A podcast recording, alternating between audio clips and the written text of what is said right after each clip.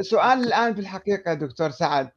آه، هل أن هذا الخط الإصلاحي الفكري الجذري يعني نحن نعرف أن الثورة الإسلامية في إيران هي عملية إصلاح كبرى هي عملية إصلاح رغم كل السلبيات اللي يمكن أي ثورة وأي مجتمع تكون في هذه السلبيات. ولكنها إذا ننظر عليها بالمسار التاريخي أنها أخرجت الشيعة من نفق الانتظار التقية والانتظار. أنه لا يجوز أن نتحرك لا يجوز أن نعمل لا يجوز أن نقيم دولة لا مقاومة لا ثورة لا كذا. هذه النظرية أو الجمهورية الإسلامية هي تقريبا تخلت عن الشروط المثالية الخيالية التعجيزية في النظام السياسي. أن الحكومة والحاكم يجب أن يكون معصوما ومعين من قبل الله ومن هذه السلالة. فهاي النظرية الجمهورية الإسلامية حتى ولاية الفقيه هي تقول لا لا يشترط هذه الشروط. يعني هي ثورة على نظرية الإمامة وعلى نظرية انتظار الإمام الثاني عشر وتقول أي عالم أي واحد يمكن يرشح نفسه للرئاسة والناس ينتخبوه ويصير رئيس والناس يحاسبوه ويراقبوه ويعزلوه أو ينتخبوه مرة ثانية أو يغيروه. هذه ثورة كبرى. وجذريه في الفكر السياسي الشيعي. بما يعني يؤكد أن الشيعة اليوم لم يعودوا اماميه اثنا عشريه ولو في الدستور الإيراني موجود أن رئيس الجمهورية يجب أن يكون اماميا اثنا عشريا ولكن عمليا هو ليس اماميا ولا اثنا عشريا هو ديمقراطي هو جمهوري هو دستوري. ف... آه، هلا أنا عندي عندي رأي آخر لو تسمح نعم. لي نعم لا نعطيك نعم. وما يقوم به الإصلاحيون القرآنيون الجذريون آه، التخلي التام عن الفكر السلبي الذي يسبب آه، الفكر الخرافي ربما الممزوج بالخرافة والأساطير والذي يسبب التفرقة بين المسلمين ولا يزال مثل بعض مراجع الحوزة في قم مثل الشيخ ناصر مكارم الشيرازي صاحب قناة الولاية الذي كرسها مؤخرا لبث التفرقة وللهجوم والاعتداء على رموز المسلمين وعلى آه، أهل السنة مثلا بدعوى محاولة تشييعهم أو ما شابه مع الأسف الشديد. فهذا الخط القرآني الإصلاحي الفكري الجذري هو الذي يعني يعمق هذه الثورة التي حدثت في إيران ويحل كثيرا من المشاكل. ويوحد بين المسلمين التوحيد الحقيقي بين المسلمين يقوم به هذا الفكر. فهل هذا الفكر مستمر؟ وهو مستقبله في إيران وكيف يمكن أن ينتشر في العالم الشيعي بالخصوص؟ الحقيقة هو هذا الفكر موجود ومستمر رغم أنه يتعرض إلى القمع وإلى التعتيم عليه وإلى التضعيف وإلى التهميش آه، ولكنه يعني آه، لا يمكن آه، يعني أنت تستطيع أن تقتل الإنسان ولكن لا تستطيع أن تمحو فكره نعم. فالفكر موجود و هو الحقيقة آه، الكتابات موجودة ومنتشرة وتوجد هناك قنوات وتوجد هناك مواقع على الإنترنت مهما حربت هذه الكتب والمؤلفات ومنع نعم. أصحابها لكنهم يعني يستطيعون أن ينتشروا ولكن حتى نكون يعني هو الفكر آه، لا يزال يعني آه، ضعيفا. يعني لا يزال الغالبية العظمى آه، إما لا تعرفه أو تبتعد عنه لسبب أو لآخر. ولكنه نعم. يعني له أتباعه يتزايدون يعني يوما بعد يوم. وقد سماه أحد المؤرخين المعاصرين تيار اعاده يعني مطالبة إعادة النظر في العقائد الشيعية. يعني نعم. تجديد النظر وإعادة النظر في العقائد الشيعية حتى تلك العقائد التي كانت تعتبر مسلمات صحيح آه، وجود المهدي الغائب مثل قضية عصمة الأئمة مثل قضية الرجعة مثل يعني هذه الأمور آه، نعم. والأحاديث أنه أغلبها يجب يعني أن نأخذ به مع أنه أغلبها هو مدسوس ومخالف للقرآن فهذا خط نعم.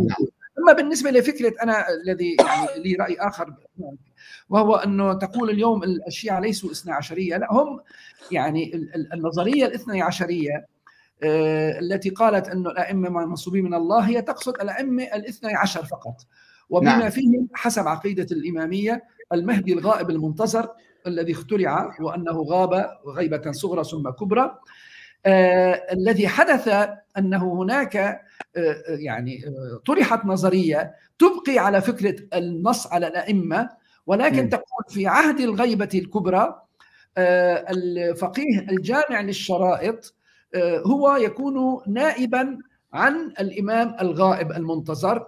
وهنا بقى فكرة ولاية الفقيه جاءت إما موسعة أو مضيقة. مثلا العلامة الخميني هو وسعها وجعل الفقيه يعني له الصلاحيات المطلقة في كل التصرف وحتى في إلغاء بعض الأحكام الشرعية وإلغاء بعض. أيوه. وهناك من أغلبية الفقهاء كانوا يقولون مراجع الشيعة أن ولاية الفقيه محصورة في موضوع الولاية على اليتيم وعلى يعني الذي لا وارث له ومثل هذه الأمور الحزبيه البسيطة يعني. نعم. ليست هي ولاية عامة كولاية الحاكم أو الرئيس الدولة أو نعم. فهنا يعني ولكن النظرية الاثني عشرية بقيت وبقي الشيعة يؤمنون بأن هناك اثنا عشر إماما في عصرهم كانوا أئمة وكانوا هم معينين من الله ولهم الصفات المبالغ بها والمغالية يعني لم يتحولوا عنها. بقوا ويقولون إنه نعم يعني لذلك لا نستطيع أن نقول إنه يعني خرجوا عن ذلك. لا ولكن لا أنا حسب دراستي بالحقيقة أن المتكلمين الإمامية في القرن الثاني الهجري مثل هشام بن الحكم ومؤمن الطاق أو شيطان الطاق هؤلاء صنعوا نظرية مطلقة عامة. يعني في البداية قالوا أن الحاكم أو الخليفة أو السلطان أو أي واحد يعني نحن نحتاج إلى في مقابل بني أمية، بني أمية كانوا يقولون تجب طاعتهم بصورة مطلقة يعني. فهم قالوا لا يجوز ذلك.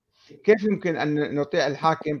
وأول هذه الآية القرآنية الذين آمنوا أطيعوا الله وأطيعوا الرسول وأولي الأمر منكم طاعة مطلقة. فقالوا يعني إذا إذا افترضنا أو قبلنا وبالحقيقه هم قبلوا التأويل الأموي لهذه الآية فقالوا بأنه طيب كيف كيف الله يأمرنا بطاعة اولي الأمر وهم قد يأمرون بمعصية؟ فإذا عصيناهم عصينا الله وإذا أطعناهم أيضا عصينا الله. فلذلك اخترعوا فكرة الاسماء وقالوا يجب أن يكون الإمام بصورة مطلقة عامة يعني الحاكم يعني خليفة.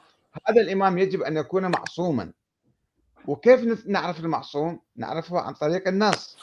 فالنص واذا النص ما موجود عن طريق الوصية وإذا الوصية ما موجودة عن طريق المعجزة. وهكذا نشأت نظرية الامامه وهي نظرية عامة. ثم ركبوها على أئمة أهل البيت.